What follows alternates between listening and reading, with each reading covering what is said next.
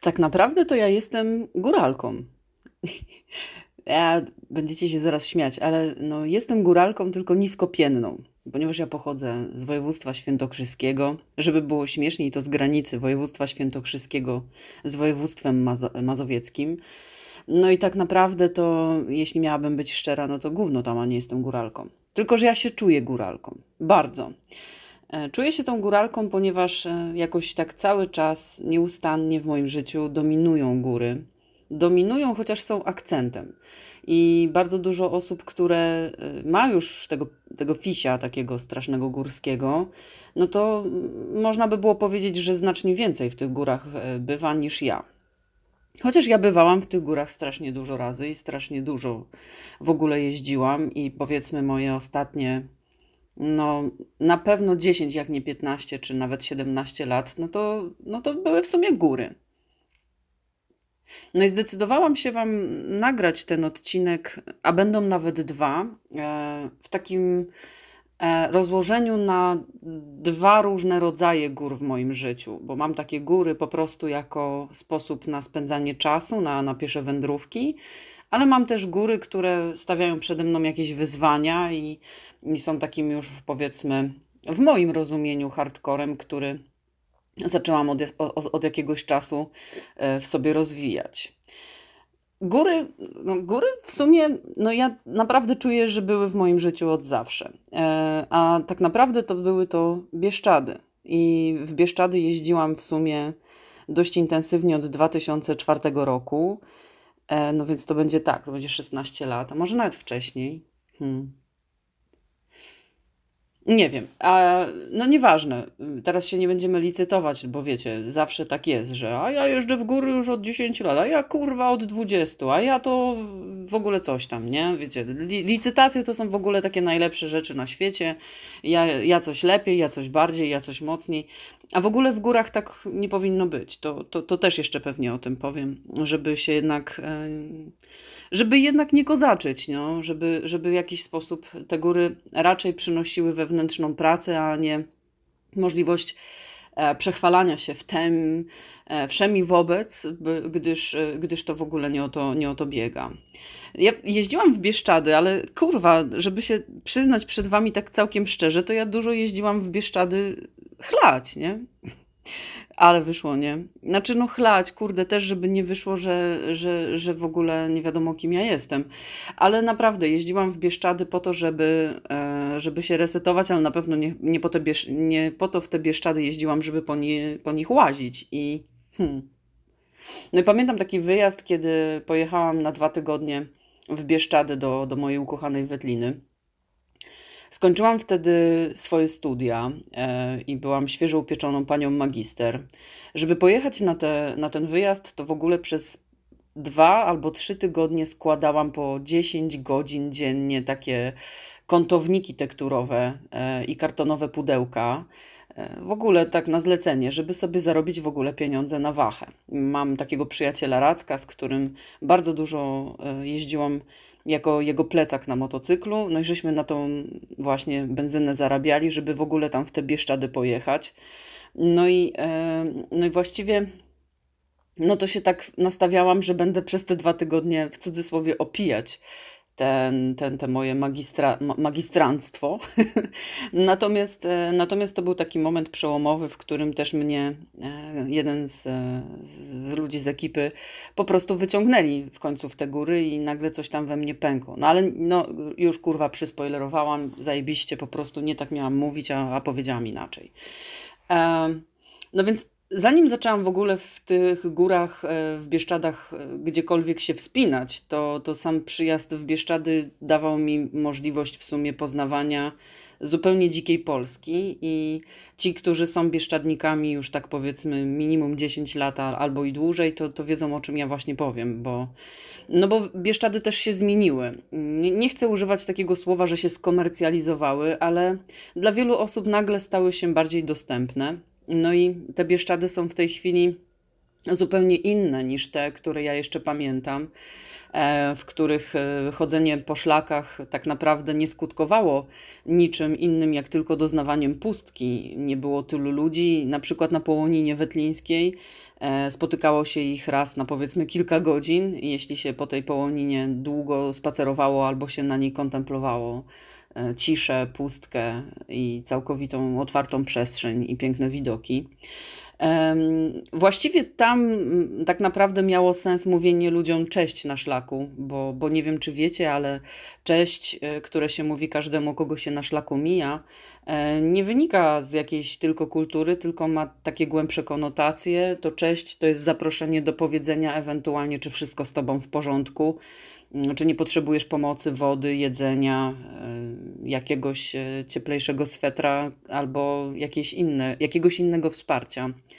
No i właściwie jak się odpowiada komuś cześć i się idzie dalej, to znaczy, że wszystko z tą osobą jest w porządku i można iść dalej. No a teraz, e, kiedy się idzie na szlak i mija się cały czas e, tabuny ludzi, szczególnie to jest widoczne w Tatrach, no to takie gadanie cześć, cześć, cześć, cześć, o, o cześć, jakby nie ma już takiego sensu. I no jest dobrą kulturą, którą jeszcze wiele osób pamięta i pielęgnuje, Natomiast e, sens e, trochę się zaburza w tym, w tym wszystkim. No i właściwie, e, właściwie te Bieszczady pozwalały mi też poznawać takie osobliwości w ogóle bieszczackie. Ja się kręciłam całe życie w Wetlinie, kręciłam się w Cisnej, E, poznałam oczywiście od podszewki bazę ludzi z mgły i, i czy też bardzo, bardzo sławetną siekierę Zadę, czyli dwie knajpy prowadzone przez tego samego właściciela, e, które miały i mają swój klimat. Znaczy bazy z ludzi, ludzi z mgły już, już, e, już nie ma w takim klimacie i w takim wydaniu, jaką jeszcze ja pamiętam.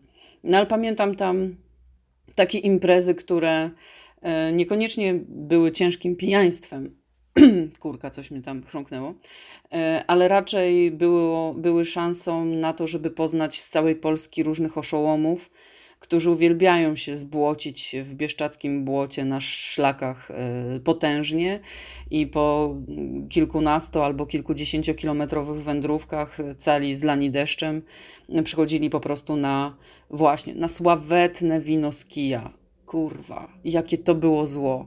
To była ciężka siarka, która po prostu robiła w żołądku rewolucję i nie chcecie wyglądać jak wygląda, nie chcecie wiedzieć jak wyglądały poranki po wypiciu na przykład dwóch takich winek na, e, na wieczór. W każdym razie e, to co, to, co chyba było tam najbardziej klimatyczne, to, to właśnie ci ludzie. Ja w Bieszczady jeździłam przede wszystkim dla nich. E, ten klimat jeszcze, jeszcze da się poczuć, tylko pewnie trzeba wyjść trochę z tych e, pięknych pensjonatów. Lepiej wejść chociażby do takiego miejsca jak e, schronisko Cień PRL-u, czy, czy, czy na przykład takie domki petetekowskie. Albo na przykład Kremenaros, który jest zajebistym schroniskiem w Ustrzykach. I, i, I tam jeszcze można to wszystko podoświadczać. E, a rozmowy z tymi ludźmi, e, inne punkty spojrzenia, ten klimat taki powiedzmy grunge, taki trochę punkowy, trochę taki metalowy, e, zespalał tych wszystkich ludzi. Wszyscy słuchaliśmy dokładnie tej samej muzyki, te same szlagiery i spędzaliśmy czas w takim poczuciu niesamowitej jedności, chociaż, chociaż nic o sobie nie wiedzieliśmy. No i wtedy w sumie pomyślałam sobie też, że wyjazdy w góry dają mi poczucie przynależności. Właściwie wypodróżowywanie w Bieszczady e, przede wszystkim dawało mi tą, tą przynależność do jakiegoś takiego e, ewenementu, do takiej grupy społecznej, która bardzo trudna jest do wyodrębnienia już w tej chwili, ale da się, da się po prostu te symptomy nadal jeszcze w ludziach, którzy jeżdżą w góry, odnaleźć. No i właśnie wtedy, kiedy obroniłam tą pracę magisterską i powiedzmy po kilku dniach imprezowania i strasznej głupoty, którą żeśmy tam robili, bo co myśmy tam nie robili? W ogóle przebieraliśmy się w jakieś dziwne rzeczy, chodziliśmy po, całych, e, po całej Wetlinie e, w ogóle z taką głupią głupotą. Po prostu byliśmy ekipą, która wzbudzała kontrowersje. Mieliśmy jakieś dziwne pomysły udawania kogoś, kim nie jesteśmy. E, I, I po prostu tymi wszystkimi rzeczami, które robiliśmy, przyciągaliśmy do siebie kolejne tabuny ludzi i I, i, ta impreza nie gasła po prostu. E, ciągle było, by, był napływ nowych osób, które ewidentnie chciały z nami spędzić chwilę, a my z nimi tak naprawdę. E, no i pielęgnacja tej głupoty skończyła się tym, że któregoś dnia, kiedy obudziłam się raczej z ciężkimi powiekami, e, mój kumpel powiedział: Gośka, no nie ma nic lepszego na kaca, jak właśnie pójście na szlak. No i tym samym e, jakoś uwierzyłam. Przeklinałam, na czym świat stoi. E, to był moment, w którym zdecydowaliśmy się z Wetliny wejść przez Przełęcz Orłowicza na Połoninę Wetlińską i przejść się po prostu do, do chatki Puchatka. No, kurwa, nie doszłam do tej chatki puchatka. Choć naprawdę, jak teraz na to spojrzę z perspektywy czasu, to to przecież jest taki banał, to tak naprawdę nie wymaga w ogóle żadnej kondycji. No ale ja wtedy byłam takim grubciem pupciem. E, na, na swoich kolanach niosłam około 90 kg i, e, i co się dziwić, że ledwo wlazłam tam na tą przełęcz Orłowicza. Już w ogóle stamtąd nie chciałam w ogóle nigdzie iść, nie? Siadłam, kurwa, na kamieniu, powiedziałam, walcie się wszyscy, ja już po prostu mam dość, gdzie jest moje piwo, dawajcie mi jakieś żarcie, ja się stąd nie ruszam. Nieważne, może padać deszcz, może wszystko się dziać, ale ja nie będę nigdzie dalej szła. No na szczęście doszłam. E, doszłam do tej wysokości, gdzie bardzo blisko już widać chnatowe Berdo i w sumie żeśmy zawrócili i, i, i zeszliśmy dokładnie tą samą drogą, którą weszliśmy. Natomiast, e, natomiast e, widoki, widoki kurwa, to był pierwszy moment, w którym ja zobaczyłam tak bardzo otwartą przestrzeń, e, która nie jest zalesiona, jest wysoko, e, gdzie widać w dole chociażby tą wspomnianą wetlinę, gdzie, gdzie widać kolejne wzniesienia i gdzie nie spojrzysz, tam po prostu jest, jest wolność. Ta wolność mnie chyba tak najbardziej rozwaliła. I pomimo, że byłam tak umęczona i upodlona, i ubłocona, i spocona, to, jakiś to był jakiś taki moment, w którym się coś we mnie przełamało i, i zdecydowałam się, że będę, jednak, e, że będę jednak wchodzić. No i tak zaczęłam wchodzić. No oczywiście wszystkie pasma najbardziej e, w ogóle zajebistych szlaków w Bieszczadach złaziłam jak szalona. Na Tarnicy byłam chyba może z 7 razy czy 6, już trudno mi to policzyć, ale praktycznie mm, Połonina Caryńska, czy Wetlińska, czy, czy, czy, czy wszystkie szlaki tam właśnie e, e, w okolicy, to było coś, co, e, co mi po prostu dodawało mm, otuchy, pokazywało, że, że, że przyroda jest piękna, że Bieszczady są piękne i ta ich dzikość jest po prostu fascynująca. No i te moje pierwsze wędrówki e, jakoś tak się rozwijały, ale ja też nie myślałam o sobie jako o kimś, kto jest wspinaczem, jest jakimś zaawansowanym górołazem albo że ma jakieś e, duże przedsięwzięcia przed sobą. No i w 2016 roku miałam kolejny przełom. Przełom taki, w którym z jednej strony zobaczyłam u swojej koleżanki na Facebooku takie zdjęcie, że ona robi jakąś koronę gór Polski i że w ogóle to jest jakiś tam szczyt i w ogóle coś tam. Myślę, kurwa, co to jest? A z drugiej strony weszłam e, w towarzystwo wioślarskie, zaczęłam e, trenować e, wioślarstwo na smoczych łodziach i okazało się, że w sumie to ja mam dość potężne predyspozycje, zarówno do tego, żeby eksploatować moje jakże obfite uda i, i silne nogi, bo, bo, bo nogi właśnie chyba mam najsilniejsze w całym swoim ciele, jak i właśnie wykorzystywać swoją siłę mięśni e, w, w, w ramionach, w barkach, w plecach, po to, żeby wiosłować. I podjęłam decyzję, że w sumie to czemu by nie i czemu by nie poznawać jakichś innych gór niż tylko Bieszczady? No jak weszłam na stronę mm, właśnie mm, towarzystwa, Stowarzyszenia Zdobywców e, Korony Gór Polski, to okazało się, że ktoś w 97 roku za porozumieniem jeszcze kilku jakichś innych znamienitości wyznaczył 28 pasm górskich w Polsce, w których wytyczono najwyższe szczyty, wpisano to w jakąś kurka listę i za pomocą tej listy utworzono po prostu takie przedsięwzięcie, którego może podjąć się każdy. Obojętnie w jakim jest wieku, jakie ma doświadczenie i jaką ma kondycję fizyczną, może sobie po prostu zdobyć te 28 szczytów, a potem szczycić się właśnie takim tytułem, jakim jest zdobywca korony gór Polski. Wiecie, to trochę jest taki kompleks, e, znaczy leczenie kompleksu wtedy, kiedy się wie, że się nie zdobędzie korony gór ziemi, nie? No bo wiadomo, że, że wszyscy po to sięgnąć nie mogą. Ja na przykład nie będę sięgać, ale mimo wszystko tak sobie pomyślałam, że to jest jakieś dobre preludium i do poznania Polski, i do poznania w ogóle, jak wyglądają inne góry e, i zobaczyć, dzięki temu będę mogła, jak rzeczywiście ta moja kondycja e, będzie się dalej układać. No i właściwie przystąpiłam do tego klubu w 2016 roku, e, w kwietniu, i tak się w sumie zaczęła ta przygoda. Jeździłam po całej Polsce, czasami zdobywając może dwa szczyty w ciągu jakiegoś weekendu, czy, czy może trzy w ciągu jakiejś majówki, aż doszło do takiego szaleństwa, że w 2017 roku w Kotlinie Kłodzkiej zdobyłam siedem szczytów, bo one są dość blisko siebie położone, a bywały dni, w których nawet zdarzało mi się e, zdobyć dwa czy trzy szczyty jednego dnia, chyba nawet trzy e, udało mi się. To, to było takie coś, co mi zrobiło mega kuku w głowę, bo trochę straciłam pokory do gór. Już zaczęłam myśleć o sobie, że a kurde, ja to jestem jednak harda laska i, i, i w ogóle. E, ale na szczęście potem mi trochę różnych wydarzeń nosa utarło i, i, i ta pokora jednak się odbudowała i jest, jest teraz coraz, coraz silniejsza. Zrobienie korony gór Polski y, zakończyło się oczywiście zdobyciem najwyższego szczytu w Polsce, jakim są Rysy. I to był właściwie moment na odbudowanie pokory, bo zdecydowaliśmy się z ekipą wejść na Rysy od strony słowackiej, żeby było łatwiej, wiadomo. E, tak, jeszcze oczywiście ta trasa jest o, o kilometrowo o wiele dłuższa niż od strony polskiej. No, czy łagodniejsza to na pewno, ale, no, ale nadal wymagająca. I bywały takie miejsca tam, w których myślałam sobie, że no nie wiem, jeśli dojdę w ogóle do schroniska pod rysami, to, to chyba tam już po prostu umrę i, i nie będę już więcej na nic patrzeć, tylko mogę tam na te rysy spozierać i umierać, łapiąc ostatnie hausty świeżego powietrza taterskiego. Nie? Tak.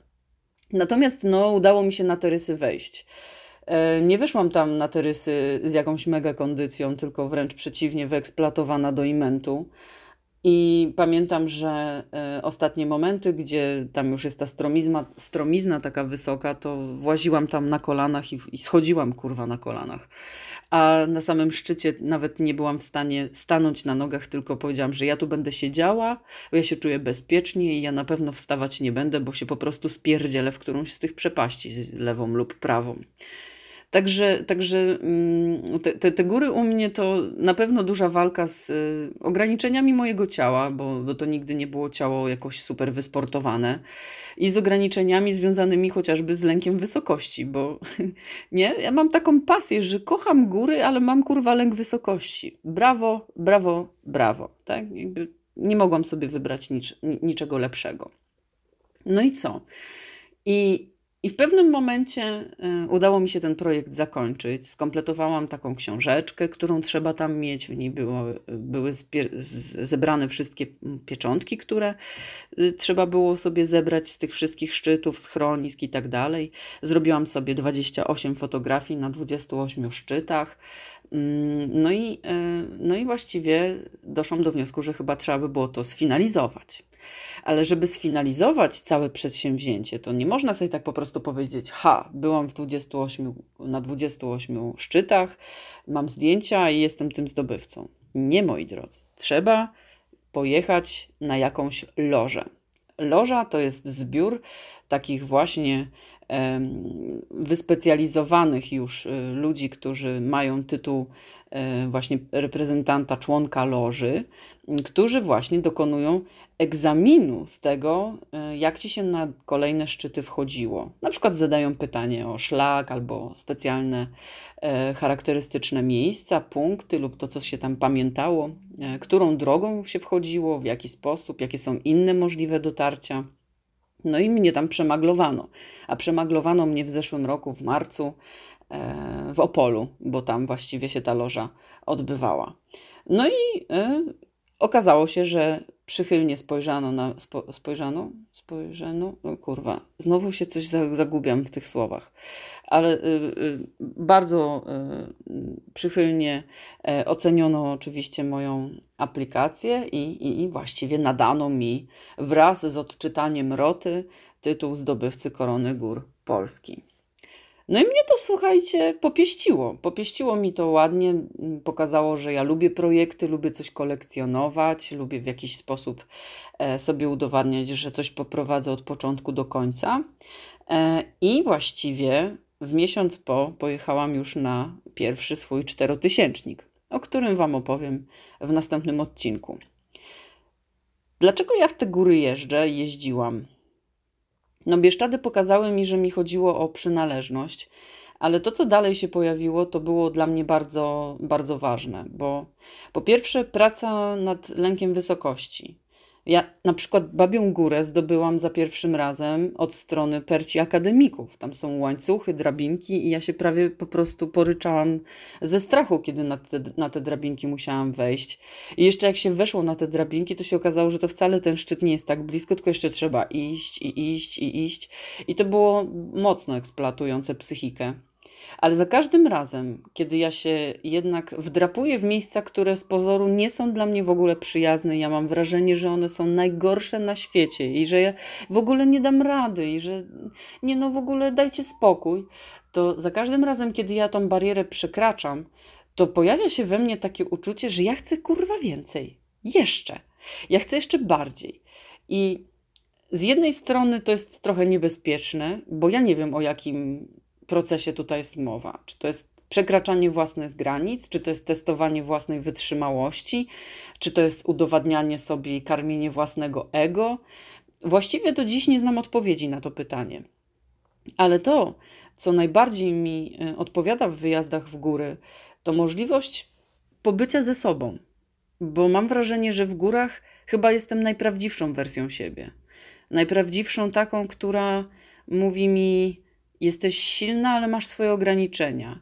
Masz swoje granice, które bardzo trudno ci jest pokonywać. Czasami udaje ci się te granice pokonywać, a czasami trzeba dać odwrót i powiedzieć sobie: Nie, to jest granica nieprzekraczalna. I właściwie to jest piękna metafora. Metafora tego, co można by było zaadaptować ze szlaków górskich do życia, i staram się to robić nieustannie. Metafora tego, że Dbam i pielęgnuję swoje własne granice, ale staram się też stawiać kroki gdzieś dalej. Chociażby w tym moim introwertyzmie e, narażam się cały czas na interakcję z ludźmi, chociażby, nie? No. No i jeszcze mm, myślę, że ważne jest też to, że udowadniam sobie, że moje przekonanie o tym, że ja jestem grubciem pupciem, dziewczynką z sadełkiem, która raczej nie jest w stanie przebiec czy przejść jakichś konkretnych odległości, nagle pomimo coraz, bycia coraz starszą, wytrzymałość ma coraz lepszą, e, kondycję ma coraz lepszą, możliwości e, ciała ma coraz lepsze. I nawet pomimo choroby jest w stanie e, iść, dotrzeć i być. Dowiedziałam się też o sobie, że jestem bardzo wytrzymała, jeżeli chodzi o długie wydatkowanie energii. Że mam taką predyspozycję, że mogę iść i iść i iść żółwim tempem, naprawdę żółwim, ale mimo wszystko bardzo jednostajnie i wytrwale. I podobnie mam też w życiu, że jeśli sobie coś tam upitolę w tej łepetynie mojej, to sobie tak właściwie wyznaczam jakąś trasę, ten, tę drogę do celu, jakieś checkpointy, jakieś miejsca odpoczynku i tak idę. I ja naprawdę na tej metaforze jadę w różnych kierunkach swojego życia i właściwie one mi się cały czas realizują tylko dzięki tej strategii. Kurde. I nie wiem, czy zrobiłam to świadomie, bo teraz jak się tak nad tym przy Was zastanawiam, to nie mam wrażenia, że to jest świadome. Tylko jest to raczej adaptowanie doświadczeń z podróży, z jednych z kierunków mnie, czyli gór, do mojej rzeczywistości codziennej. Więc w sumie tak mnie to trochę ukoiło. Góry mam na co dzień, jeśli tylko chodzi o obserwację moich codziennych przedsięwzięć i celów i kierunków, które obieram. Zdobycie korony gór Polski zajęło mi dwa lata. ale to były dwa lata, w których tempo moich pieszych wędrówek górskich wzrosło dwukrotnie, a w niektórych miejscach nawet trzykrotnie, kiedy porównuję szczyty, y, które zdobyłam na przykład dwa czy trzy razy, jak Skrzyczne, Czupel e, czy Magórka. E, I tam pamiętam, że szłam i szłam i szłam za pierwszym razem naprawdę bardzo, bardzo wyniszczającym e, kondycyjnie, może nie tempem, ale po prostu czułam, że to jest coś, co jest kurwa prawie że nie do przejścia. A potem się okazało, że ja jestem w stanie być nawet liderem, jeżeli prowadzę kilka osób.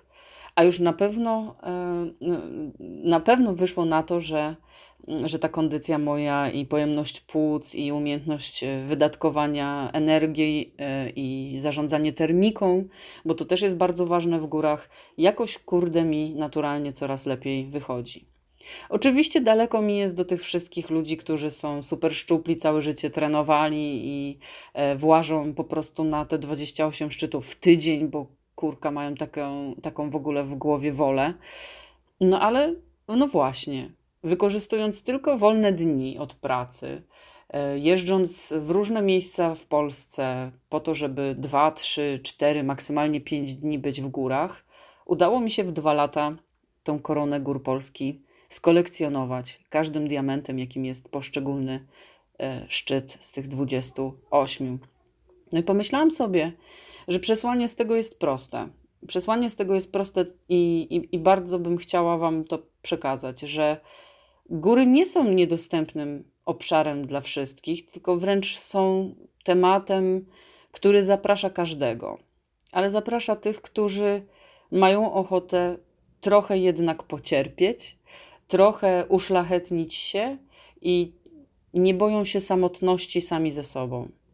Bo właściwie góry uczą tego, że jesteśmy dla siebie jedynym bastionem bezpieczeństwa, jedynym tak naprawdę obiektem, sami dla siebie, który daje schronienie, który dodaje otuchy, który siebie motywuje, który o siebie nieustannie dba. To góry tak naprawdę rozpoczęły we mnie proces uzdrawiania siebie, miłości do siebie i myślenia o tym, że dla siebie, wbrew pozorom, wbrew temu, co nas wszystkich uczono, jestem najważniejsza. I tak pięknie te góry to wszystko skwitowały i ciągną dalej. No i tym właściwie chciałam się z Wami w tym odcinku podzielić. Wszystkie kierunki mnie, Małgosia Leduchowska, trzymajcie się ciepło. Cześć.